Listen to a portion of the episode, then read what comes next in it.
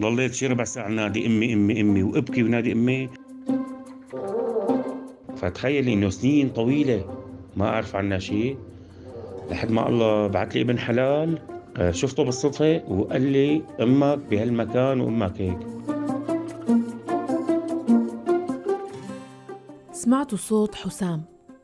ضيفنا بالحلقة الأولى من سلسلة أيتام في بودكاست صارت معي. رح نكتفي بالتعريف عنه باسمه الأول نظرا لحساسية بعض تفاصيل الحكاية يلي رح تسمعوها بصوته خلال وقت قصير. لكن قبل خليني أخبركم أكثر فكرة هالسلسلة. سميناها أيتام لنعبر عن فكرة الحرمان من جو العيلة المتعارف عليه المكونة من أب وأم بيولوجيين. ونستضيف أشخاص بتجارب مختلفة لنعرف منهم تفاصيل أكثر عن حياتهم سواء كانوا مجهولين نسب وتم تبنيهم أو خسروا آبائهم بعمر صغير واضطروا يعيشوا مع أقارب يرعوهم أو عاشوا في دور للأيتام أو دور لرعاية الأطفال مثل قرى SOS وهي منظمة غير حكومية غير ربحية تعمل في مجال توفير الرعاية الأسرية المستمرة والتنمية الاجتماعية وبتساعد الأطفال الأيتام والمحرومين من خلال إنشاء أسر بديلة تعطيهم الأمان والحب. عم خبركم هالتفاصيل عن قرى ال SOS لأنه حسام من الأشخاص يلي عاش طفولته ومراهقته وجزء من شبابه فيها. من بعد وفاة والدته وعجز والده عن الاهتمام فيه وبإخواته التسعة بسبب عمله الصعب وضيق الأحوال. كان يشتغل قريب من دير بباب دوما. فالمسؤول عن الدير الله يرحمه كان يحبه كثير لأبي إنه يشوفه عم يهتم بالنظافة حوالين الدير. يعزموا على كاسة شاي يعزموا على القعدة. كان يدير باله كثير عليه كان يحكي لي أبي الله يرحمه إنه بعدين سمع قصته لأبي إنه مرته متوفية وعنده عشر أولاد وكذا وما عم يلحق يدير باله عليهم. فعن طريق هالخوري تعرف على الإس أو إس. وصارت الأيام إنه فتنا أنا وخمسة من إخواتي ضلوا خمسة برا الجمعيه أعمارهم كبيرة. عمليا كنت أنا أصغر واحد بالخم... بالعشرة. أصغر واحد بالبنات وبالشباب حسام حاليا تجاوز الأربعينات من عمره وذكريات طفولته بالقرية ما زالت حاضرة بكل تفاصيلها خاصة فترة الروضة أو الحضانة. خبرنا عن قصة عالقة بذاكرته صارت بهديك الفترة. المناسبة كانت إنه أنا عيد ميلادي بالبيت اللي أنا فيه أنا وإخواتي اللي بنفس البيت والاخواتي اللي من أمي وأبي وإخواتي بباقي القرية. هلأ مبدئيا كنا نحن كلنا من اسمنا أخوات بالقرية. فلحد هلأ أنا بس أتواصل مع حدا أخي فلان أخي فلان كذا. كانت جمعة كتير كتير كتير حلوة. إجاني لعبة آه، شكل آه، أرنب سفنج. ومثل مثل أي ولد صغير مبسوط وعم العب فيها فشلفتها هذيك الشلفه إجت على ظهرية عندنا كان مكتبة بالبيت ولهلأ موجودة. عالية شوي. جيت اطلع لجيبها سبقني أخي اللي من غير عائله ولحقته بدي اقلده طلعت معه على جزء معين من هالمكتبة ونزل لي إياها.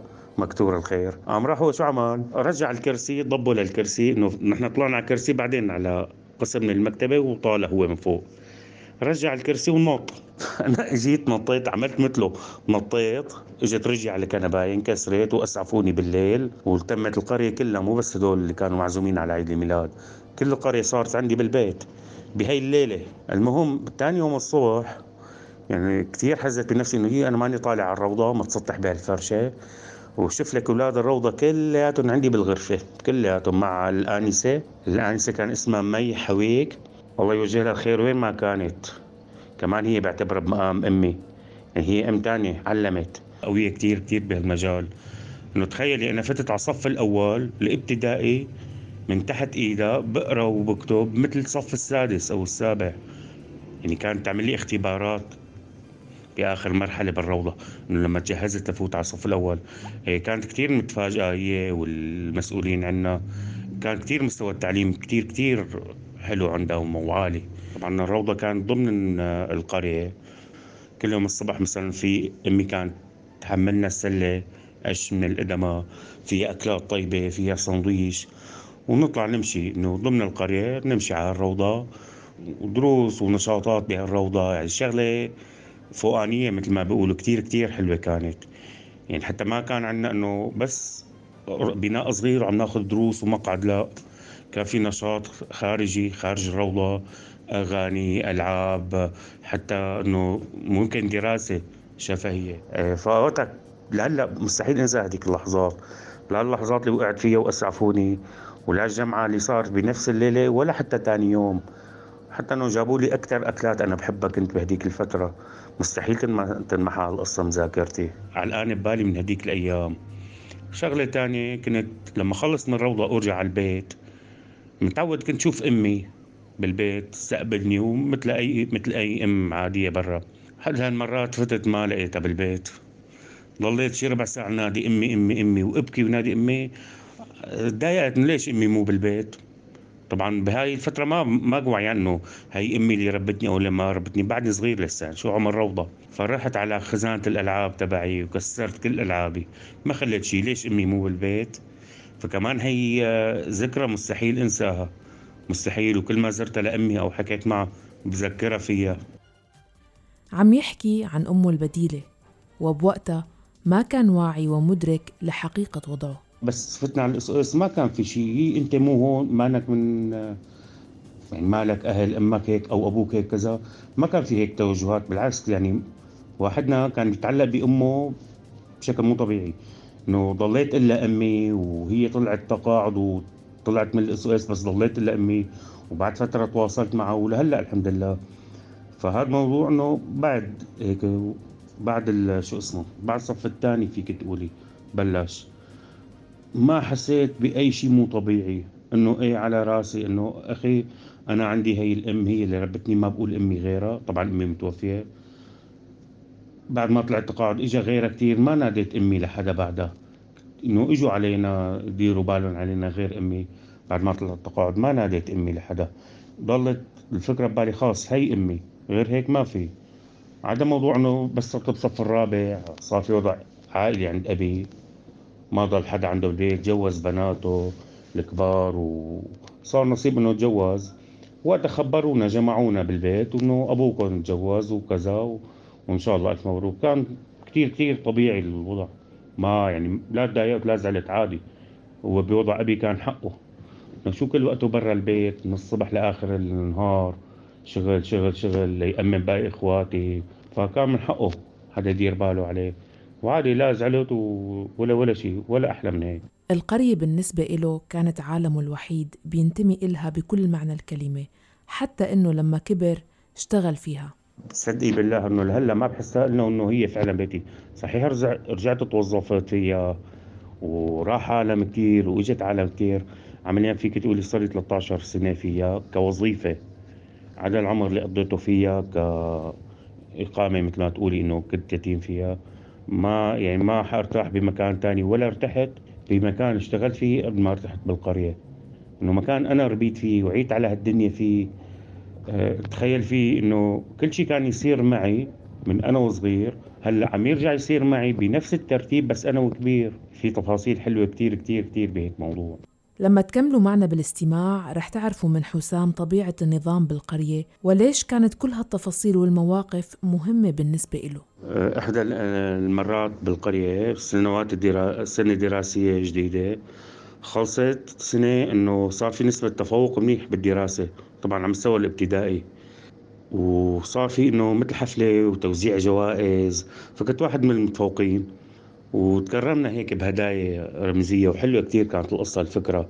بيجمعوا الأولاد وبيعملوا لهم حفلة وتكريم ولقاء وكذا إنه برافو عليك كذا من الحكي. كثير كثير حلو كان الموضوع. طبعا هذا أنا وصغير مرحلة الابتدائي. عمليا من فترة هلأ أنا وكبير بعد ما توظفت من خمس سنين كمان صار مناسبة آه، نجاح بس على مستوى أكبر إعدادي وابتدائي. فأنا كنت جزء من هالموضوع بس بطريقة تانية. بدل ما أنا أستلم جوائز كنت عم حط الجوائز والهدايا بأكياس بالتعاون مع أحد الأشخاص المسؤولين آه، عندنا بالقرية. فكنت عم ساعده هو يذكر لي الاسم ينقي لعبة طالع له اللعبة يحطها بالكيس نكتب اسمه. كتير كان حلو.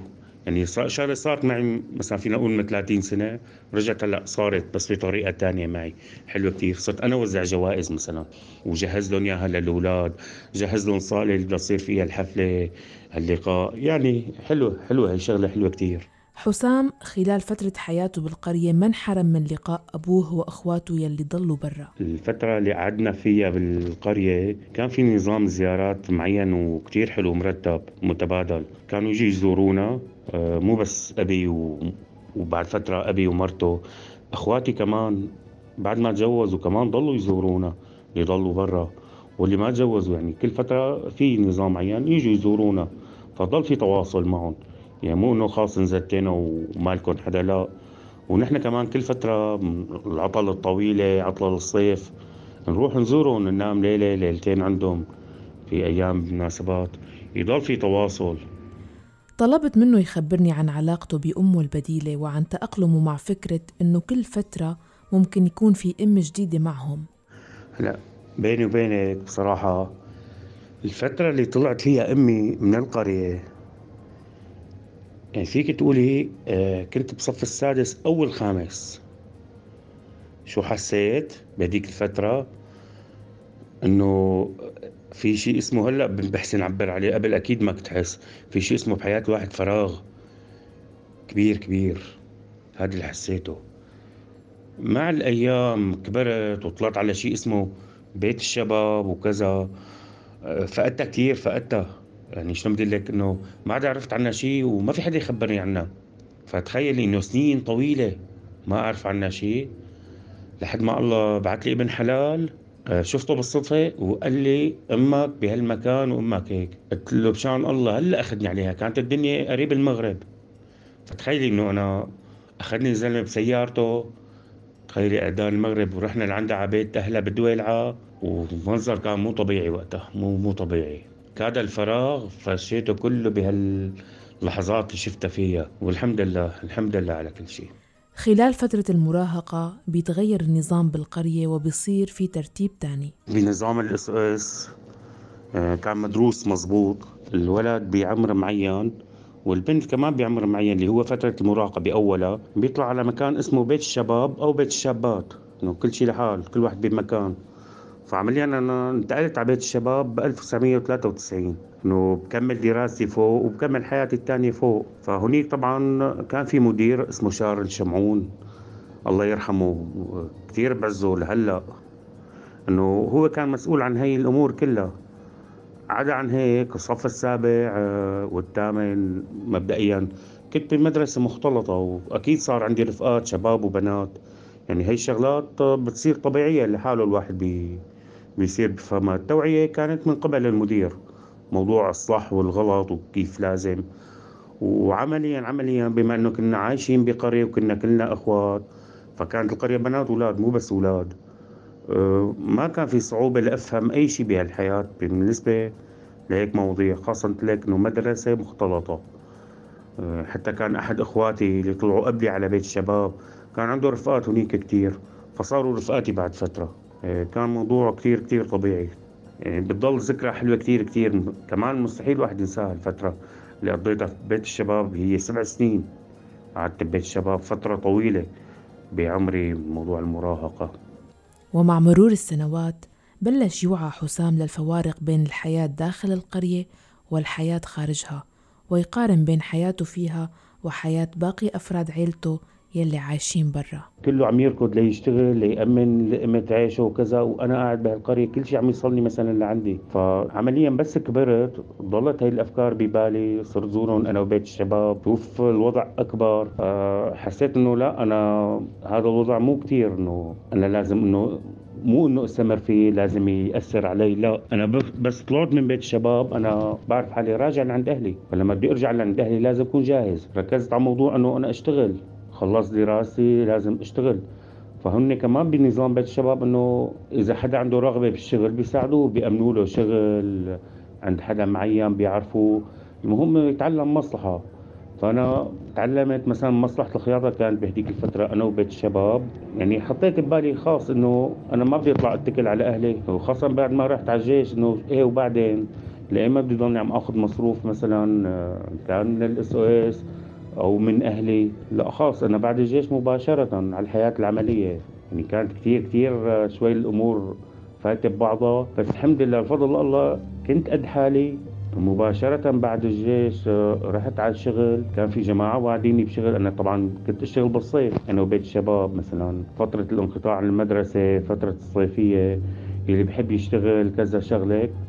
فأنا اشتغلت فترة منيحة كتير عند جماعة بالخياطة. بعد ما تسرحت ورجعت عند نفسهم جماعة شرواكي بخير كانوا كتير محترمين شايلين لي مكان بيناتهم ورجعت فعلا لعندهم بعد الجيش مباشرة. ما قعدت ولا يوم. خلصت من هون خلصت أموري الإدارية ومباشرة شغلت كم يوم يومين أو ثلاثة بس. يعني الحمد لله كنت مجهز حالي نفسيا لهالمرحلة إنه بعد آه، ما أطلع من القرية ودي أرجع لعند أهلي الحمد لله كنت جاهز لها وبفضل الله مضت على خير مضت.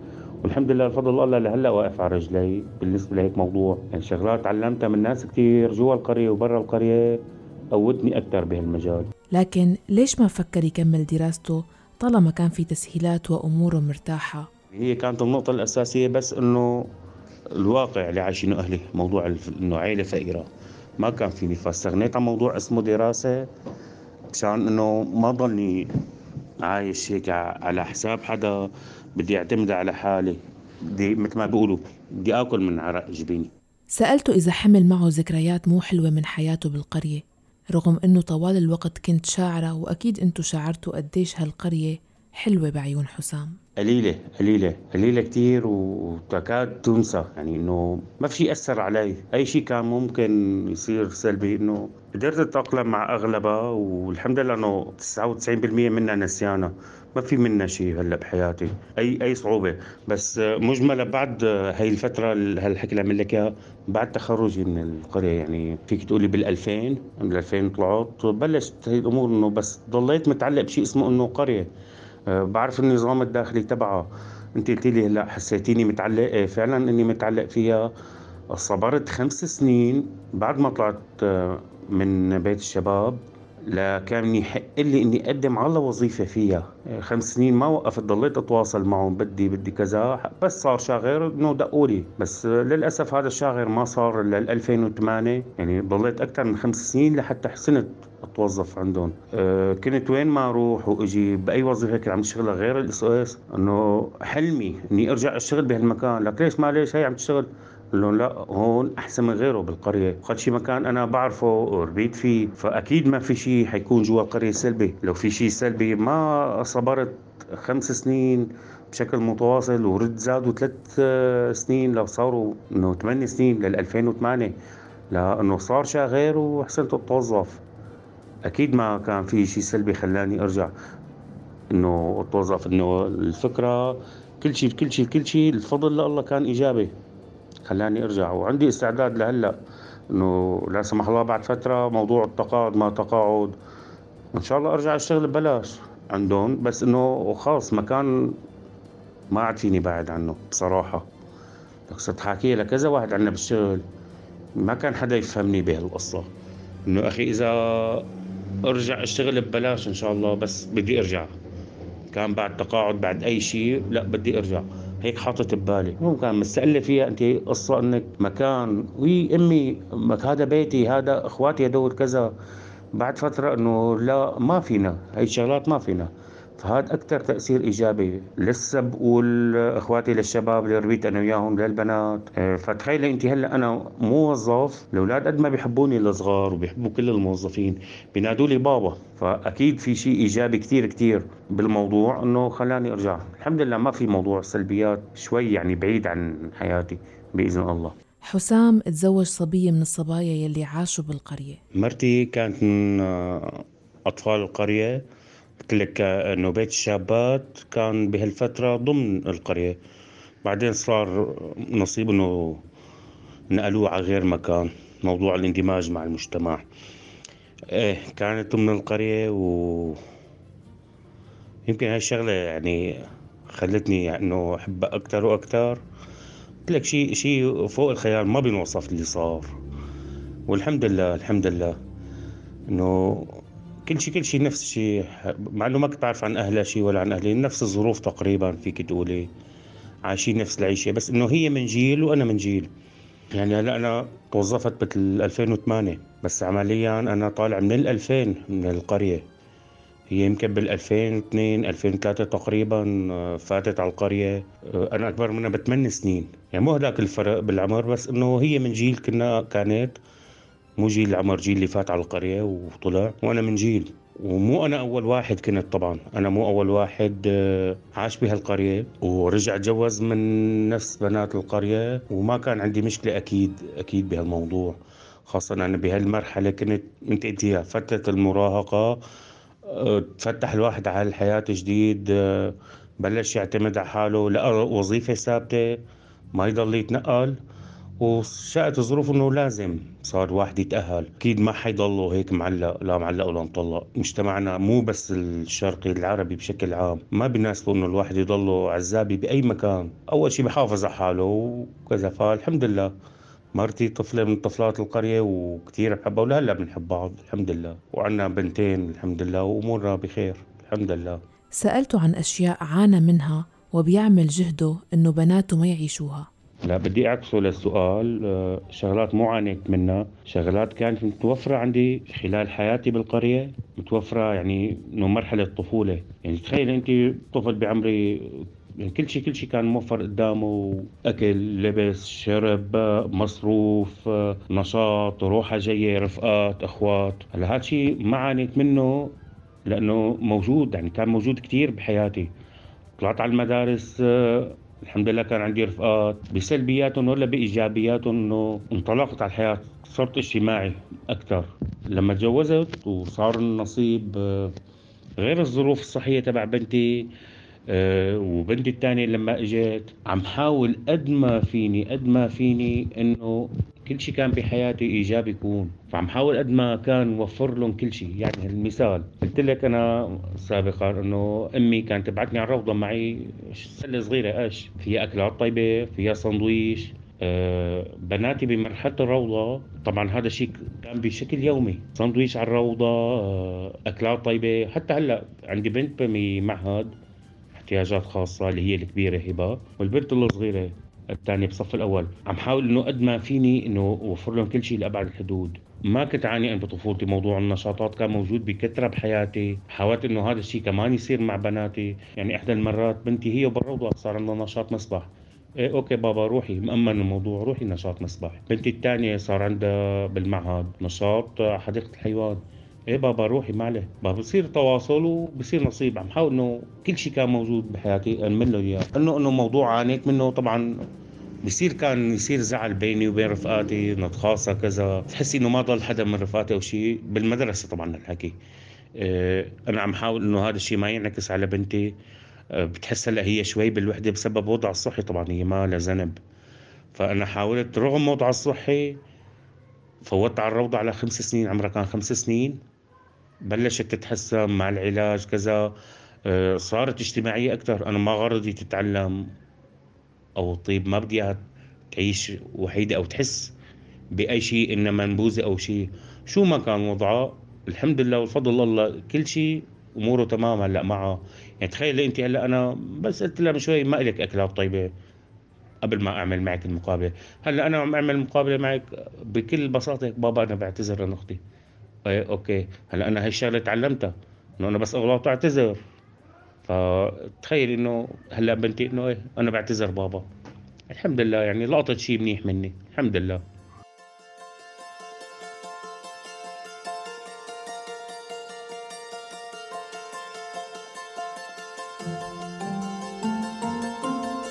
لا الأم مثل ما بيقولوا هي الأم اللي بتخلف ولا الأب هو الأب اللي بيخلف لا الأخوات هن اللي هن الأخوات الموجودين على دفتر العيلة. بالنسبة لي الأخ الحقيقي الأب الحقيقي الأم الحقيقي المضبوط بكل صراحة لي عشت حياتي كلها معه. ومستحيل مثل ما قلت لك إنه غير كلمة أمي غير كلمة أخي تنقال عن لساني. فهدول برأيي اللي أنا قضيت حياتي كلها معهم. هدول هن الأهل الحقيقيين فعلا. يعني الحمد لله على مبدأ الأم اللي هي بتربي وبتكبر مو اللي بتخلف نفس المبدأ. هي العيلة. العيلة هي العيلة اللي بتكون أنت موجود معها بأي لحظة بكل تفاصيل حياتها. هي هي العيلة.